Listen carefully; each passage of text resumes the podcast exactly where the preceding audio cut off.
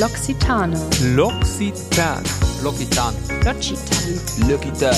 L'Occitane. Lokitan. Logitani? Losgepflegt, der Beauty-Podcast von L'Occitane.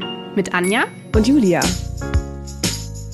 Willkommen zurück und wie schön, dass du wieder dabei bist bei Losgepflegt. Bevor es losgeht, möchten Julia und ich gerne eine kleine Triggerwarnung aussprechen, denn in dieser Folge von Losgepflegt sprechen wir unter anderem über die Themen Gewichtsreduktion und Kalorienzählen. Wenn du dich mit diesen Themen unwohl fühlst oder weißt, dass du damit eine Herausforderung hast, dann lass diese Folge einfach aus oder hör sie mit einer vertrauten Person zusammen. In dieser Folge haben wir nämlich ein Thema vorbereitet, das dich mit Sicherheit in deinem Leben schon mehr als einmal beschäftigt hat. Und Julia, erzähl du uns doch Hello. mal, hello, gab es in deinem Leben schon mal eine Phase, in der du gerne noch schlanker gewesen wärst? Äh, ja, es gab eine Phase tatsächlich, das war so 2014, da bin ich aus meinem siebenmonatigen Aufenthalt in den USA zurückgekommen und äh, da wurden wir sehr gut versorgt. Gab es Pancakes? Und da gab es tatsächlich, genau, eine Phase, wo ich ähm, ja auch ein bisschen mehr auf den Rippen hatte, als ich eigentlich normalerweise äh, habe. Und das habe ich aber tatsächlich durch äh, meine Ernährung einfach, dass ich einfach wieder meine regulären Ernährungs- in Anführungsstrichen Plan, sage ich mal, durchgeführt habe, ähm, genau, eigentlich wieder ganz gut in den Griff bekommen. Und fühlst du dich im Alltag manchmal energie- oder antriebslos? Ja, absolut. Ich finde es auch so das dunkle Wetter, es wird halt so schnell irgendwie dunkel. Also du musst dir auf jeden Fall keine Sorgen machen, Julia. Und auch du, wenn es dir beim Zuhören so ähnlich gehen sollte, denn heute haben wir eine Gästin eingeladen, die mit uns teilt, warum das vielleicht auch an unserer Ernährung liegen könnte. Natürlich fragen wir sie, wie man denn nicht nur richtig, sondern vor allem auch nachhaltig Gewicht verliert und ob es die eine gesunde Ernährung überhaupt gibt oder ob Ernährung doch individuell sein sollte. Und natürlich darfst du dich auch gemeinsam mit uns auf ihren lustigsten Beauty-Fail freuen. Heute begrüßen wir Dr. Maike Diesner. Sie ist Ernährungs- und Sportmedizinerin und seit diesem Jahr auch Autorin ihres eigenen Buches Natürlich schlank. Hier stellt sie unter anderem ihr eigenes Clean Eating Konzept vor und erklärt leicht und unterhaltsam, dass weder Essen noch das Leben staubtrocken sein müssen, um sich gesund und das wohl Wichtigste, sich wohl in seinem Körper zu fühlen. Auf Instagram und auf ihrem Blog erfährst du, mit welchem ayurvedischen Heilgetränk du deinen Stoffwechsel ankurbelst und warum intravenöse Infusionen mit Kokoswasser zwar denkbar sind, aber vielleicht nicht unbedingt empfehlenswert. Den Link zu Maikes Buch, ihrem Instagram-Profil und auch ihrem Blog setzen wir dir wie immer in unsere Shownotes. An dieser Stelle, Maike, ganz herzlich willkommen. Schön, dass du da bist. Vielen Dank für die Einladung. Ich freue mich sehr. Wir sind beide schon so gespannt, Maike. Äh, wir können es kaum abwarten. Wir, Maike, haben bei unserem wunderbaren Podcast losgepflegt äh, zwei wiederkehrende Elemente. Das weiß vielleicht der eine oder andere von euch da draußen auch schon. Und zwar zum einen unseren Beauty Fail, den du sehr gerne am Ende der Folge mit uns teilen kannst, darfst, Mhm. also wenn du möchtest. Und auch äh, den Beauty Mythos. Und eigentlich haben ja Anne und ich immer einen Mythos parat, aber heute dachten wir uns, wir haben heute eine Ernährungsexpertin an der Hand und du kennst bestimmt den einen oder anderen Mythos, wenn es um Diäten geht. Und äh, da dachten wir, legen wir doch vielleicht mal den Beauty-Mythos heute komplett in deine Hände und äh, würden uns freuen, wenn du ja am Ende der Folge auch einen Beauty-Mythos für uns hättest und den dann auch natürlich auflöst. Mache ich gerne. Genau, Maike, ich würde dich als erstes gerne was fragen, was ich tatsächlich alle Menschen in meinem Umfeld beinahe täglich frage, weil ich das Thema selbst so spannend finde. Was hast du denn bis heute so gegessen? Was habe ich gegessen? ich habe heute Morgen, ähm, ich äh, ja frühstücke immer, auch wenn es nur eine Kleinigkeit ist. Äh, meistens esse ich Hirseflocken mit Buchweizenflocken und dann so ein bisschen äh, aufgepufftem Reis und äh, Vollkorn-Cornflakes ohne Zucker. Und dazu gab's Reismilch. Und heute Mittag hatte ich nur so ein paar Hirseflips, weil ich habe mich ja doch noch so ein bisschen auf unser Gespräch vorbereitet und nach Oh der nein. Sprechstunde war nicht wirklich viel Zeit, aber ich werde heute Abend was Anständiges essen und vermutlich Ofengemüse oder irgendwie was mit ganz viel Gemüse auf jeden Fall. Also das klingt jetzt auf jeden Fall schon mal für mich als Laie super gesund, aber entspricht das jetzt auch dem Diesner Cle- Clean Eating Konzept und was genau bedeutet das eigentlich?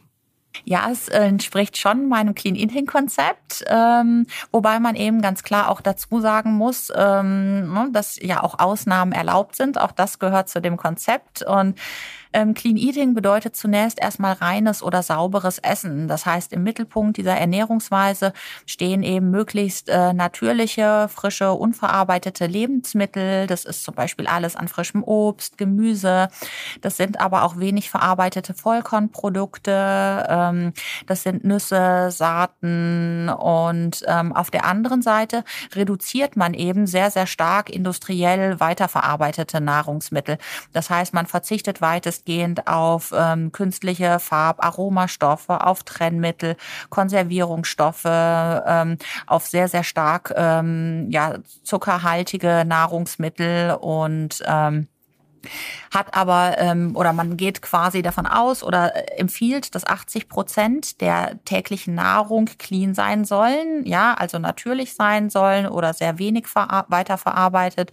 Und zu 20 Prozent darfst du essen, was du möchtest. Und das finde ich eben auch so Aha. das Tolle an dem Clean Eating äh, Lifestyle, dass es eben keinen absoluten Verzicht oder keine absoluten Verbote gibt. Und das macht es auch für mein Leben zum Beispiel total ja alltagskompatibel im Vergleich eben auch zu vielen Diäten, wo du ja äh, doch ganz strikte Reglementierungen hast, wo oft Makronährstoffgruppen ausgeklammert werden oder wo zum Beispiel auch Haushaltszucker ähm, gänzlich ausgeklammert wird. Und wir wissen ja auch ernährungsmedizinisch, dass es überhaupt nicht notwendig ist, sondern es geht ja eben um diesen Überkonsum, ne? zum Beispiel auch vom Zucker. Das heißt, man hat praktisch diese Ausnahme von der Regel schon mal per se mit eingebaut. Genau, da gibt's ja in meinem Buch auch ein Kapitel, ne, Rules are for Fools, also ähm, das 80 zu 20 Prinzip und ähm, ich äh, kenne das ja auch so aus meinem eigenen Alltag. Ich habe hier auch äh, teilweise äh, Stress in der Mittagspause, ja, weil ich noch zig Berichte ähm, beantworten muss. Ich muss Telefonanrufe ähm, erledigen und ähm, dann esse ich auch mal eine Schokolade. Ja, wenn es dann halt gerade irgendwie nicht anders geht, ich einen riesen Heißhunger ab, vielleicht total genervt gewesen bin, auch von der Sprechstunde, dann braucht man das einfach auch mal. Und dann geht's eben am nächsten Tag oder eben auch bei der nächsten Mahlzeit schon wieder clean weiter. Und ähm, dadurch finde ich, ja, ich finde, es ist einfach so total praktikabel und auch lebensnah. Denn Essen ist ja jetzt nicht nur eine reine Bilanzierung von Makronährstoffen oder äh, Mikronährstoffen, sondern ähm, Essen hat ja auch was mit äh, ja, Genuss zu tun. Es hat was äh, Gesellschaftliches. Ne? Essen ist ja sehr stark gesellschaftlich auch verankert. Ja, Lebensfreude auch. Genau. Richtig. Und äh, genauso kannst du dann eben auch mal mit einer Freundin äh, eine Pasta essen gehen und ein Glas Wein dazu trinken. Ne? Auch das passt ins Konzept. Gute Nachrichten für uns, Julia. Ja, absolut. Das, was du jetzt gerade so beschrieben hast, ähm, dein, dein Clean Eating Konzept, das erinnert mich persönlich sehr stark an die Paleo-Ernährungsweise. Also äh, vielleicht für die, die es vielleicht noch nicht gehört haben, also Paleo wird auch, glaube ich, umgangssprachlich die genau. Steinzeit-Diät genannt oder Ernährungsweise. Ich finde, es ist ja gar, gar nicht mal eine Diät, sondern eher auch irgendwie eine Ernährungseinstellung. Ähm, und dass es darum einfach geht, auch unverarbeitete Lebensmittel zu essen, die es damals in der Steinzeit auch schon gegeben haben soll. Kannst du uns denn sagen, was dann eigentlich der Unterschied zwischen deinem Clean Eating Konzept und auch ähm, ja, dem Konzept des Paleo Eatings zu tun hat? Ja, Clean Eating ist im Prinzip so ein bisschen neuer. Ne? Das heißt, du hast eben auch neuere ähm, Nahrungsmittel, die ähm, erlaubt sind. Und ähm, beim Paleo, so wie du das auch schon beschrieben hast, stehen ja Saaten, Nüsse sehr, sehr stark im Fokus, aber eben auch äh, Fleischprodukte zum Beispiel. Ähm, beim Clean Eating ist das so, dass wir eigentlich von so einer pflanzenbasierten Ernährung ausgehen. Und ähm, das heißt, so unsere Proteine, die holen wir uns jetzt nicht überwiegend aus dem Fisch oder dem Fleisch, sondern eben über Hülsenfrüchte beispielsweise, über hochwertige auch Saaten, Nüsse. Aber ähm, man hat beim Clean Eating einfach noch eine größere Bandbreite, weil du kannst im Prinzip aus allem schöpfen. Ja, nur das richtige Verhältnis muss eben da sein. Und aber es gibt eben durchaus sehr, sehr viele Parallelen auch äh, zu der Steinzeitdiät oder zum Paleo.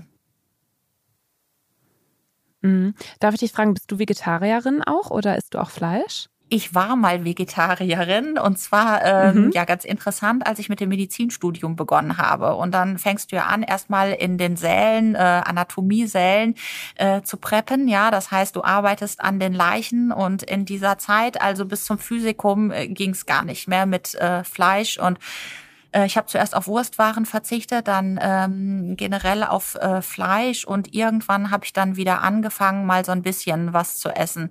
Also ich esse sehr, sehr wenig Fleisch. Wenn, mhm. dann achte ich auch wirklich sehr, sehr stark auf die Herkunft, auf die Qualität. Ähm, mal ein Stückchen Rinderfilet oder mal ein Hühnerbrustfilet. Wurstwaren gar nicht.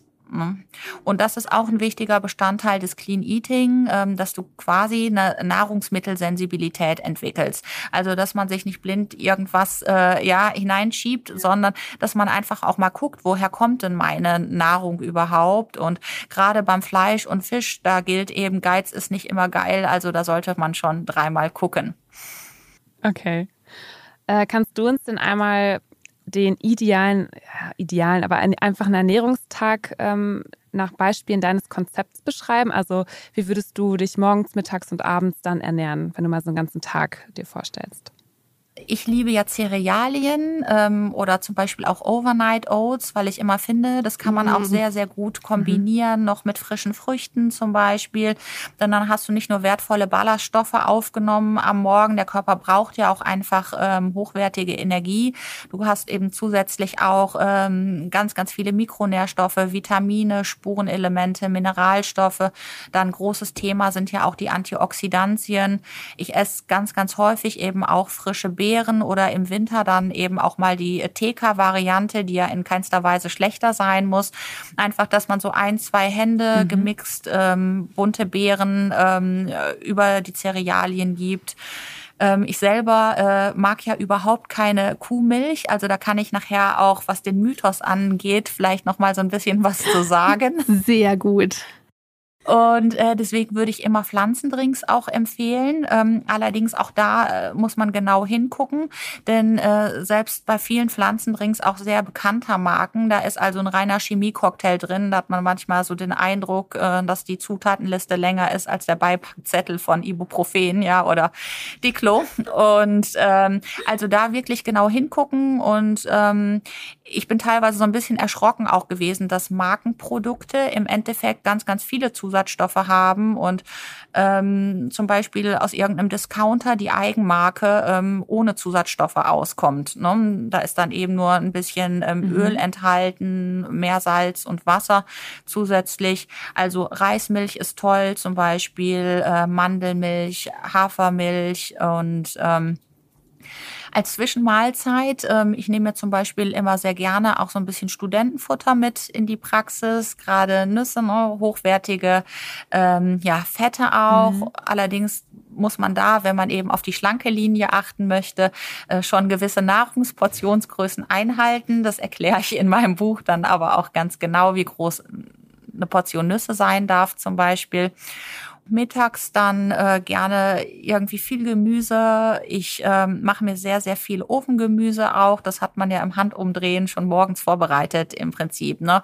Mhm. Eine Kartoffel, dann ein bisschen saisonales äh, Gemüse dazu und dann kommt dann Esslöffel Rapsöl drüber, ab in den Ofen.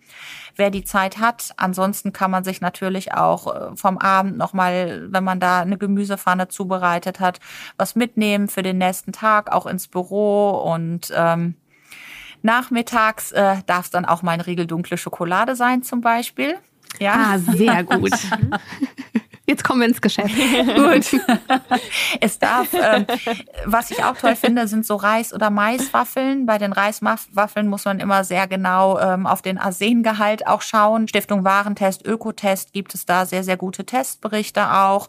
Ähm, Baby-Reiswaffeln äh, zum Beispiel, die haben immer ganz gut abgeschnitten auch, aber es gibt zum Beispiel auch Reiswaffeln, auch aus äh, Bio-Geschäften, die sehr, sehr stark Arsen belastet sind. Also da einmal so ein bisschen informieren. Ja, und am Abend, ähm, wer eben äh, Fleisch oder Fisch mag, ähm, ne, ein Stückchen äh, Rinderfilet. Ich empfehle immer, dass man sich so nach der Handfläche richtet. Also man sagt immer ungefähr die Größe und Dicke des Handtellers. Das ist eine Portion Fleisch, da kommt man so ungefähr auf 150 Gramm Fleisch oder Fisch, ähm, gedünstetes Gemüse dazu oder auch wenn es wärmer ist, dass man vielleicht irgendwie so einen Gemüsekorb ähm, sich zubereitet. Das Ganze kommt auf den Grill mit dem Stück Fleisch dazu. Meinen Patienten, die abnehmen möchten, mit meinem Clean Eating Konzept empfehle ich immer abends so ein bisschen mehr in die Low Carb Richtung zu gehen. Mhm. Ne? Komplexe Kohlenhydrate sind ja sehr, sehr wichtig auch für unseren Körper. Aber wenn man die morgens, mittags und vielleicht auch nochmal am Nachmittag über eine Zwischenmahlzeit zu sich genommen hat, dann reicht das auch für den Tag. Und am Abend äh, geht man dann eben so ein bisschen mehr in die Low Carb Richtung. Wenn du jetzt sagst, so komplexe Kohlenhydrate, also ich bin halt so ein Pasta-Lover, muss ich halt leider gestehen. Wie oft würdest du denn in der Woche ähm, Pasta essen? Oder würdest du es gar nicht essen? Oder Vollkornpasta. Vollkornpasta ähm, ist durchaus erlaubt, a, wenig industriell ähm, weiterverarbeitet. Das gleiche gilt auch für Vollkornreis. Und äh, wenn da die Portionsgröße stimmt, dann kannst du das ruhig äh, ohne Bedenken mehrfach in der Woche essen. Ähm, Vollkornpasta ähm, meistens äh, besteht die aus Hartweizengrieß. Ne? Ähm, das heißt, ich würde immer mal so ein bisschen variieren. Ich stehe zum Beispiel selber auch total auf Linsenpasta, weil ich finde, dass die von der Konsistenz einfach auch so dem Hartweizengrieß sehr, sehr nahe kommt. Anders als jetzt zum Beispiel Pasta aus Erbsen. Ne? Die zerfällt ja oft irgendwie auch, wenn die nur eine halbe Minute länger kocht. Ähm, mag ich jetzt persönlich nicht so gerne. Aber dass man einfach mal so ein bisschen variiert, aber es spricht nichts gegen äh, Vollkornpasta. Genau, jetzt haben wir schon mal so einen groben Anhaltspunkt für einen typischen Ernährungstag. Und wenn ihr da draußen noch mehr dazu hören wollt, dann können wir euch das Buch von Maike empfehlen, weil nicht nur die Ernährungstipps sind leicht verdaulich, sondern auch die Schreibweise. Also es ist wirklich sehr, sehr kurzweilig und interessant und wirklich unterhaltsam geschrieben. Ähm, was war denn eigentlich so deine Motivation dahinter? Jetzt gibt's ja schon eine ganze Reihe an unterschiedlichsten Ernährungsratgebern, aber offensichtlich musst du irgendeine Lücke gesehen haben, wo du dachtest, nein, genau darüber muss auf jeden Fall nochmal gesprochen werden. Ja, da hast du absolut recht. Ähm, damit habe ich mich auch vorher lange auseinandergesetzt, ob ich mir die Arbeit antun möchte, weil es ja letztendlich eben sehr, sehr viele Ernährungsratgeber gibt schon. Ähm, natürlich schlank ist aber so ein bisschen eine Herzensangelegenheit von mir gewesen. Ich wollte jetzt nicht unbedingt mit meinem Clean Eating Konzept mein eigenes Körpergewicht reduzieren, ähm, sondern äh, das Ganze ist so ein bisschen ja aus meiner eigenen Not heraus entstanden. Ich habe äh, vor einigen Jahren ähm, verschiedene Hauterkrankungen äh, relativ plötzlich haben die sich manifestiert. Sowas entwickelt sich ja nie plötzlich, aber bis man es dann bemerkt, ähm, ja. erschien mir das zu dem Zeitpunkt ja. einfach äh, sehr sehr kumuliert und ähm, es war also so, dass ich ähm, irgendwann eine Rosatia ähm, entwickelt habe. Das heißt, am Abend immer, wenn ich noch warm gegessen habe, dann bekam ich immer so ein Flasch im Mittelgesicht nicht. Und ich konnte das erstmal gar nicht so richtig zuordnen. Manchmal am Wochenende auch, wenn es dann ein Glas Wein noch am Abend gab. Ähm, ne, immer wieder kam dieser Flasch auch, dieses Hitzegefühl und dann bildeten sich so kleine Pusteln in meinem Gesicht. Und da habe ich erst gedacht, mhm. hm, ob es an der Hautpflege liegt, habe alles Mögliche auch selbst erstmal probiert. Mhm. Und relativ kurze Zeit später stellte sich ein Juckreiz an meinem gesamten Körper ein ähm, und sehr, sehr starke äh, Hautrötung. Wir nennen das in der Medizin auch Dermographismus, also überall da, wo zum Beispiel so Kleidungsnähte sich in meine Haut drückten, ähm, hatte ich unheimlich starkes Brenngefühl, mhm. einen starken Juckreiz und ähm, teilweise bilden, bildeten sich auch Quaddeln. Ähm, auf meiner wow. Haut. Und äh, das war dann arbeitsmäßig auch schon wirklich eine Herausforderung, weil ich mich einfach insgesamt sehr, sehr schlecht fühlte. Ja. Ich hatte immer wieder morgens auch starke Gesichtsschwellungen. Ja, und wie man das so schön macht, ich bin ja Orthopädin, ähm, also die Haut ist jetzt nicht so mein primäres Steckenpferd. Dann bin ich erstmal von Dermatologen zu Dermatologen getingelt und jeder hatte irgendwie andere Ideen, aber das hat wirklich lang gedauert, bis mal jemand dann drauf gekommen ist. Ich bin letztendlich in der Uniklinik dann gelandet und äh, wir haben das dann erkannt, mhm. auch woran es lag. Und retrospektiv muss ich sagen, hatte ich einfach zu der Zeit einen ganz, ganz äh, desolaten und hektischen Lebensstil. Ähm, mhm. Wir hatten gerade die Praxis gegründet neu, äh, dann habe ich mein eigenes Haus gebaut und äh, habe noch Zusatzweiterbildung beendet, wo ich dann noch die Prüfung absolvieren musste. Und ich tingelte so am Wochenende immer zwischen den großen Städten hin und her, Hamburg, Düsseldorf, München, Frankfurt, da wo die Kurse waren. In der Woche dann eben auch ne, die Arbeit äh, in der Praxis und ähm, Also gefühlt keine Pause so irgendwie. Überhaupt nicht. Und man funktioniert ja dann so äh, eine ja. ganze Weile. Ich habe mich sehr, sehr schlecht ernährt, viel Cola Zero getrunken, täglich Mengen, äh, jeden Tag Süßigkeiten. Damals hatte ich so einen Hype auf saure äh, Weingummis. die habe ich also in rauen Mengen verstehen. gefuttert. Das war also diese Phase. Genau. Und oh äh, naja, heutzutage weiß ich einfach, dass meine Haut ähm, ja unter Feuer stand im wahrsten Sinne des Wortes. Ja, das heißt, ähm, mein ganzes mhm. Mikrobiom war völlig aus dem Gleichgewicht und ich hatte äh, ziemlich starke chronische Entzündungen eben auf Zellebene. Und ich habe dann erstmal von den Dermatologen verschiedene Medikamente bekommen, die Antihistaminika, äh, die ja so gängigerweise verschrieben werden, Cortison, Lotion, mm. Salben. Nichts hat so richtig durchgreifend geholfen. Es gab immer mal Phasen, die waren ein bisschen besser, dann wieder schlechter, bis ich mir hinterher Antikörper spritzen musste. Und ähm, dann äh, ja, habe ich gedacht, so kann es jetzt nicht weitergehen. Und witzigerweise, ich habe damals auch schon Ernährungsberatung gemacht, aber für die Patienten hat man ja immer so die besten Ratschläge. Aber bei mir selbst hat es doch lange gedauert, bis es geklingelt hat. Und Auslöser war eine Diät-Challenge, die ich äh, für den WDR begleitet habe. Und zwar musste ich da immer verschiedene Ehepaare auf unterschiedliche Diäten einstellen. Die wollten also alle abspecken und jeder hatte andere Motivationen. Und dann war ein Ehepaar da, die waren schon so ein bisschen älter auch und die Frau hatte sehr viele internistische Vorerkrankungen. Die hatte also eine Fettleber, die hatte einen erhöhten Blutdruck, die hatte einen Prädiabetes, also der Langzeitblutzuckerwert, der war erhöht. Äh, die war tierisch abgeschlagen, hatte keine Energie, hatte Darmbeschwerden und ähm, die Frau, die hat also sehr, sehr gut abgenommen in den drei Monaten, neun Kilogramm Körpergewicht, was ich wow. finde eine sehr gute, aber noch gesunde Gewichtsabnahme. Aber die war überhaupt nicht mehr wiederzuerkennen, als wir die besucht haben. Die sprühte vor Energie und sämtliche Blutfettwerte hatten sich normalisiert. Der Blutdruck war wieder im Normbereich. Und dann haben wir auch einen Ultraschall von der Leber gemacht. Da sah man, dass sich die Fettleber schon wieder zurückbildete. Und das hat mich einfach so fasziniert, ähm, dass ich gedacht habe, probier das doch mal für dich selber aus. Vielleicht kann das auch deine Hauterkrankung verbessern. Und ich habe also damals konsequent acht Wochen vollständig auf Zucker verzichtet, obwohl ich das jetzt niemandem per se so anraten würde. Du darfst jetzt nie wieder ein Gramm Zucker zu dir nehmen. Aber halt akut in dem Moment als so eine Art mhm. Kur.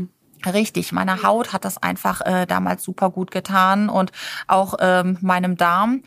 Und ähm, ich habe mich dann sehr, sehr viel eben von äh, Getreideprodukten ernährt und also insbesondere auch Hirse, so bin ich darauf gekommen und ähm, ja, habe eben versucht, einfache Kohlenhydrate aus der Ernährung zu lassen, ähm, ganz, ganz wenig Fleisch gegessen, ich glaube ein, zwei Mal in diesen acht Wochen und eben auch diese ganzen industriellen Zusatzstoffe. Also da habe ich komplett drauf verzichtet, auch auf Gewürze verzichtet, außer Kurkuma und Salz noch und ich war danach gesund. Und das hat mich äh, also so beeindruckt, auch selber, dass ich einfach gedacht habe, ich will die Erfahrung weitergeben. Denn Clean Eating kann jetzt nicht nur eine Gewichtsreduktion, sondern, und da bin ich überzeugt von, hat eben auch auf sämtliche Körperfunktionen einfach positive Einflüsse. Ich finde, ähm, man muss mit Verstand an seine Ernährung herangehen und das versuche ich eben in natürlich schlank auf eine doch anschauliche und ich hoffe humoristische Art und Weise rüberzubringen. Jetzt bist du ja auch eben spezialisiert auf anti-inflammatorische Ernährung. Das ist ein sehr schwieriges Wort. Ich habe es ein paar Mal geübt vor diesem Podcast.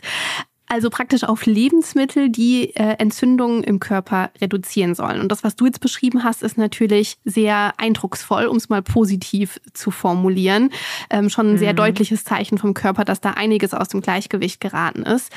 Ähm, hast du, kannst du uns mal ein paar Beispiele nennen, woran man solche chronischen Entzündungen noch erkennen könnte, wenn man sowas im Körper hat? Es muss ja nicht immer so heftig sich äußern wie jetzt in deinem Fall. Ja, das ist in der Tat eben relativ schwierig. Ähm, mhm. Im Vergleich zu akuten Entzündungen, wo du ja meistens eine Rötung, eine Schwellung hast oder eine Überwärmung des Gewebes, mhm. laufen ja chronische Entzündungen im Prinzip klammheimlich ab. Das ist ja so das Fiese an der ganzen Sache. Das heißt, das sind ja Veränderungen, die sich auf Zellebene abspielen. Und insofern, ähm, dadurch, dass jede Zelle des Körpers irgendwo betroffen ist, ähm, sind es eher unspezifische Symptome. Gerade mhm. zu Beginn Das heißt, es kann eine Müdigkeit sein oder ganz starke Abgeschlagenheit. Das können verschiedenste Hautsymptome sein. Also es muss jetzt gar nicht irgendwie eine Nesselsucht sein. Das können Nahrungsmittelunverträglichkeiten sein. Die habe ich ja auch entwickelt in dieser Zeit. Das können Verschlechterungen sein von bereits bestehenden Erkrankungen oder auch eine Gewichtszunahme. Ja, das heißt, wenn ich an meiner Ernährung nicht wirklich was verändert habe und ich nehme trotzdem immer weiter zu, auch sowas kann ein Anzeichen sein, dass chronische Entzündungsprozesse im Körper schwelen. Das ah, Problem das ist, ist ja, die Zellen, die versuchen ja gegen diese Entzündung anzukämpfen. Ja, das heißt, die laufen auf Hochtouren. Das muss man sich so vorstellen, als würde es jetzt ein Gaspedal von einem Motor ähm, ja durchtreten und dann läufst du immer schneller, immer schneller und irgendwann macht es dann Peng und äh, dann ist eben eine Erkrankung da. Und mhm. genauso ist das bei den chronischen Entzündungen auch, dass wir das oft gar nicht so wirklich bewusst wahrnehmen. Oder wenn wir jetzt über die Haut sprechen, ähm, zum Beispiel, ähm, selbst wenn wir an der Oberfläche noch gar nichts richtig sehen, kann das eben sein, dass sich in den tieferen Hautschichten im Bindegewebe, da wo ja auch so der Hauptort ist, ähm, ne, der Hautalterung, ähm, dass sich da schon Prozesse abspielen, die dann eben nach Jahren sichtbar werden oder die Entstehung von Pigmentflecken zum Beispiel. Warum entstehen solche Entzündungen? Also du hast jetzt gerade schon erklärt, dass dein, dass, dass der auch irgendwie mit deinem Lebensstil dann damals zusammengehangen ähm, hat, dass sich diese Entzündungen quasi entwickelt haben? Gibt es da noch andere Gründe für? Ja, es gibt jede Menge, ich nenne die immer Brandbeschleuniger. Ähm, das äh, können Dinge sein von außen und von innen. Ne? Ähm, das heißt, äh, das können Umweltschadstoffe sein, ähm, Strahlung jeglicher Art, also äh, nicht nur die UVB-Strahlung, ja, wenn wir uns jetzt zu lange in der Sonne aufhalten, sondern auch gerade so dieses blaue Licht, Digital Aging, ne, ist ein Faktor, Feinstaub, es macht schon einen Unterschied, ob ich irgendwo jetzt an der Hauptverkehrsstraße lebe oder ob ich irgendwo auf dem Land mich aufhalte. Ne? Mhm. Jetzt kann aber nicht jeder sein Köfferchen packen und von der Stadt aufs Land ziehen. Das will man ja vielleicht auch gar nicht unbedingt. Aber ähm, das Ganze ist ja. immer eine Kumulation. Das kann Schlafmangel sein, also Menschen, die unter chronischem Schlafmangel leiden. Denn gerade in der Nacht finden ja die ganzen Regenerationsprozesse auch statt der Zellen. Ähm, das kann viel Stress sein, ähm, ne? So diese Stressachse auch. Das heißt, äh, wenn ich unter Dauerstrom stehe, schüttet mein Körper ja viel mehr Cortisol Cortisol aus und auch das Cortisol kann chronische Entzündungsprozesse anfeuern. Wenn wir zu viel davon im Körper haben, mhm. ähm, dann ist es eben unsere Ernährung. Das sind vor allem diese ganzen industriellen Zusatzstoffe. Das sind Weißmehlprodukte. Da ist ja überhaupt nichts mehr an irgendwelchen wertvollen Nahrungsbestandteilen drin. Und äh, eben auch der Haushaltszucker, also der Überkonsum. Aber jetzt hast du ja selber schon festgestellt, dass nur wenn ich mich jetzt an dieses Clean Eating Konzept erstmal grundsätzlich halte und vielleicht auf äh, weitestgehend industriellen Zucker verzichte, das jetzt noch nicht automatisch bedeutet, dass ich auch Gewicht verliere. Was darf ich denn jetzt tun, wenn ich wirklich Fett verlieren möchte? Ähm, vor allem sich an die Nahrungsportionsgrößen halten. Ich bin jetzt überhaupt kein Fan vom Kalorienzählen, ja, weil das mhm. ja irgendwann in totalen Stress ausartet. Man lebt dann nur noch nach irgendwelchen Plänen und äh, Berechnungen, sondern das Ganze mhm. muss sich mhm. ja alltagskompatibel gestalten. Und ähm, das gebe ich in meinem Buch mit einfachen Messeinheiten an. Zum Beispiel sagt man, dass eine Portion Kohlenhydrate, also ähm, ob das Cerealien sind oder ob das Vollkornreis, ob das äh, Vollkornpasta ist, das ähm, soll in eine Kaffeetasse passen. Jetzt aufpassen, kein Becher, sondern Tasse. so meine ich das auch wirklich. Das hört sich erstmal gar nicht so viel an, aber ja. man soll ja jetzt nicht nur ähm, die Kohlenhydrate betrachten, sondern es gibt ja dann auch noch Proteine dazu und auch die gesunden Fette. Insofern, man wird schon satt, man muss nicht hungern bei meinem Konzept. Ähm, was das Fett betrifft, da nehme ich immer als Maßeinheit einen Esslöffel. Und zwar sagt man, ein Esslöffel ist eine Portion Fett.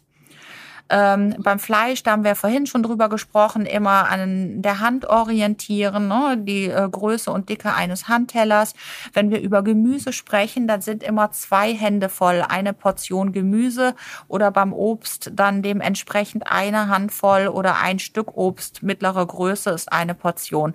Und so kann man eigentlich sehr, sehr mhm. gut, ohne dass man da ständig irgendwie mit dem Kalorienzellen beschäftigt ist, seine Nahrungsportionsgrößen ähm, ja, abschätzen. Und im Endeffekt, es geht ja nicht um die eine Nudel, die man mehr oder weniger isst oder die Gurkenscheibe, sondern es muss ja unterm Strich äh, dann von der Bilanzierung passen. Und da finde ich einfach, sind eben so Alltagsgegenstände, ob Löffel, ob Tasse oder dass man eben auch seine Hände einfach ja. mal einsetzt, viel, viel praktikabler. Super, das kann man sich gut merken. Was man noch dazu sagen kann am Clean Eating ist eben, wenn du dann dein Wunschgewicht erreicht hast, dann steigerst du einfach die Nahrungsportionsgrößen. Ne? Ich esse manchmal Berge am Abend, ja, Ofengemüse oder wie auch immer. Ähm, oder auch mal irgendwie einen Riesenteller Linsenpasta. Und ähm, du kannst letztendlich bei deiner Ernährung bleiben und ähm, das schützt eben auch vor den Jojo-Effekten. Denn du sagst nicht so, jetzt ist meine Diät mhm. beendet, ja, und dann kehre ich mal ja. wieder zu meinen alten Ernährungsgewohnheiten zurück und der Rebound-Effekt lässt grüßen, sondern man erhöht einfach die Nahrungsportionsgrößen. Ich esse zum Beispiel so viel, wie ich Appetit habe. Okay, das heißt, ich kann dann meine Portionsgröße erhöhen, ohne wieder zuzunehmen, sondern ich höre einfach nur auf, Gewicht zu verlieren dadurch. Genau, denn beim Clean Eating ist das ja so, die Pfunde, die purzeln ja nebenbei. Alleine, dass du eben diesen Überkonsum am Haushaltszucker äh, weitestgehend aus der Ernährung streichst und diese ganzen Zusatzstoffe, von denen wir ja wissen, dass die eben auch dick machen. Ne? Ja. Hm, ja. Was hat denn ähm, die Flüssigkeitszufuhr beim Abnehmen, was, was spielt das für eine Rolle? Oder spielt es überhaupt eine Rolle? In meinem Konzept mhm. ist es so, dass ähm, man zwischen zwei und zweieinhalb Liter am Tag trinkt, insbesondere eben Wasser, äh, möglichst ohne Kohlensäure und äh, Kräutertees. Und ähm, gerade so über die Kräutertees äh, führt man dem Körper natürlich auch ganz, ganz viele wichtige sekundäre Pflanzenstoffe zu, was ja auch wiederum ähm, chronische Entzündungsprozesse im Körper reduziert. Und äh, was den Sport betrifft, ähm, wir wissen heutzutage, dass letztendlich letztendlich die Ernährung 80 Prozent ausmachen und äh, die Genetik und der Sport 20 Prozent, wenn es um das Körpergewicht geht. Ne? Und insofern, mhm. ich höre das ja auch immer wieder, mhm. warum nehme ich denn nicht ab? Ich mache doch ständig Sport. Nein, das ist eben nicht der Hauptanteil der Sport, obwohl ich jetzt als Sportmedizinerin immer sagen mhm. würde, regelmäßige tägliche Bewegung ist natürlich total wichtig, aber es ist jetzt nicht so der Major-Faktor, wenn es ums Abnehmen geht, alleinig. Ja, es ist die Ernährung okay. tatsächlich. Genau. Okay, das war also auf jeden Fall äh, eine Menge Input. Also ähm, ich finde es total spannend. Ich könnte wahrscheinlich noch drei Stunden weiter quatschen. Aber vielleicht kommen wir einmal zu einem Diätmythos, der dir vielleicht so richtig gegen den Strich geht. Du hattest ja schon was zum Thema Kuhmilch angedeutet. Ich bin sehr gespannt. Genau. Ja, also das Thema Kuhmilch, äh, das geht mir richtig auf die Nerven, auf gut Deutsch gesagt. Ich habe da auch vor einiger Zeit mal einen Post gemacht auf Instagram zu und ist ja unglaublich, womit man dann so angefeindet wird, ja. Mhm. Aber ähm, das sind eben meistens oh, Leute, ja, die sich einfach gar nicht so intensiv ähm, mit ihrer Ernährung auseinandersetzen. Und man hat ja früher, so bin ich auch noch groß geworden, ich bin zum Teil auf dem Bauernhof aus aufgewachsen. Da gab es natürlich Kuhmilch in rauen Mengen. Und meine Mutter hat immer gesagt, mhm. Kuhmilch macht stark und stärkt die Knochen. Ja. Und ähm, natürlich, ja. es geht ja da um das Kalzium, worauf eben äh, dieser Mythos auch hinaus will. Aber was man eben vollständig auch äh, ausblendet, ja, bei diesem Mythos ist, was alles für ein Bullshit in der Kuhmilch steckt. Und ähm, damit meine ich jetzt nicht unbedingt die vom Bauern, ja, von dem ich die damals bekommen habe, aber eben diese ganze Massentierhaltung, die ja ein großes Problem ist. Ja. Und äh, gerade äh, die Tiere, das Fell wird äh, besprüht mit Pestiziden, äh, die bekommen Wachstumshormone, ähm, ja, gespritzt, die kriegen äh, Futter, ja, mit dem sie im Prinzip, ähm, das beschreibe ich in dem Fleischkapitel Auch, das ist super Zucht ja von Brust und Keule. Das heißt, die sollen eben möglichst schnell sehr, sehr groß und stark werden, werden aufgepimpt und all diese Antibiotika äh, bekommen sie auch mhm. verabreicht, weil sie eben ne, dicht an dicht in den Stellen zusammenstehen, ja. damit Infektionen unterbunden werden. Und all diese Schadstoffe, Antibiotika-Rückstände, die Pestizide, die Wachstumshormone, die nehmen wir indirekt über die ähm, Kuhmilch auch auf.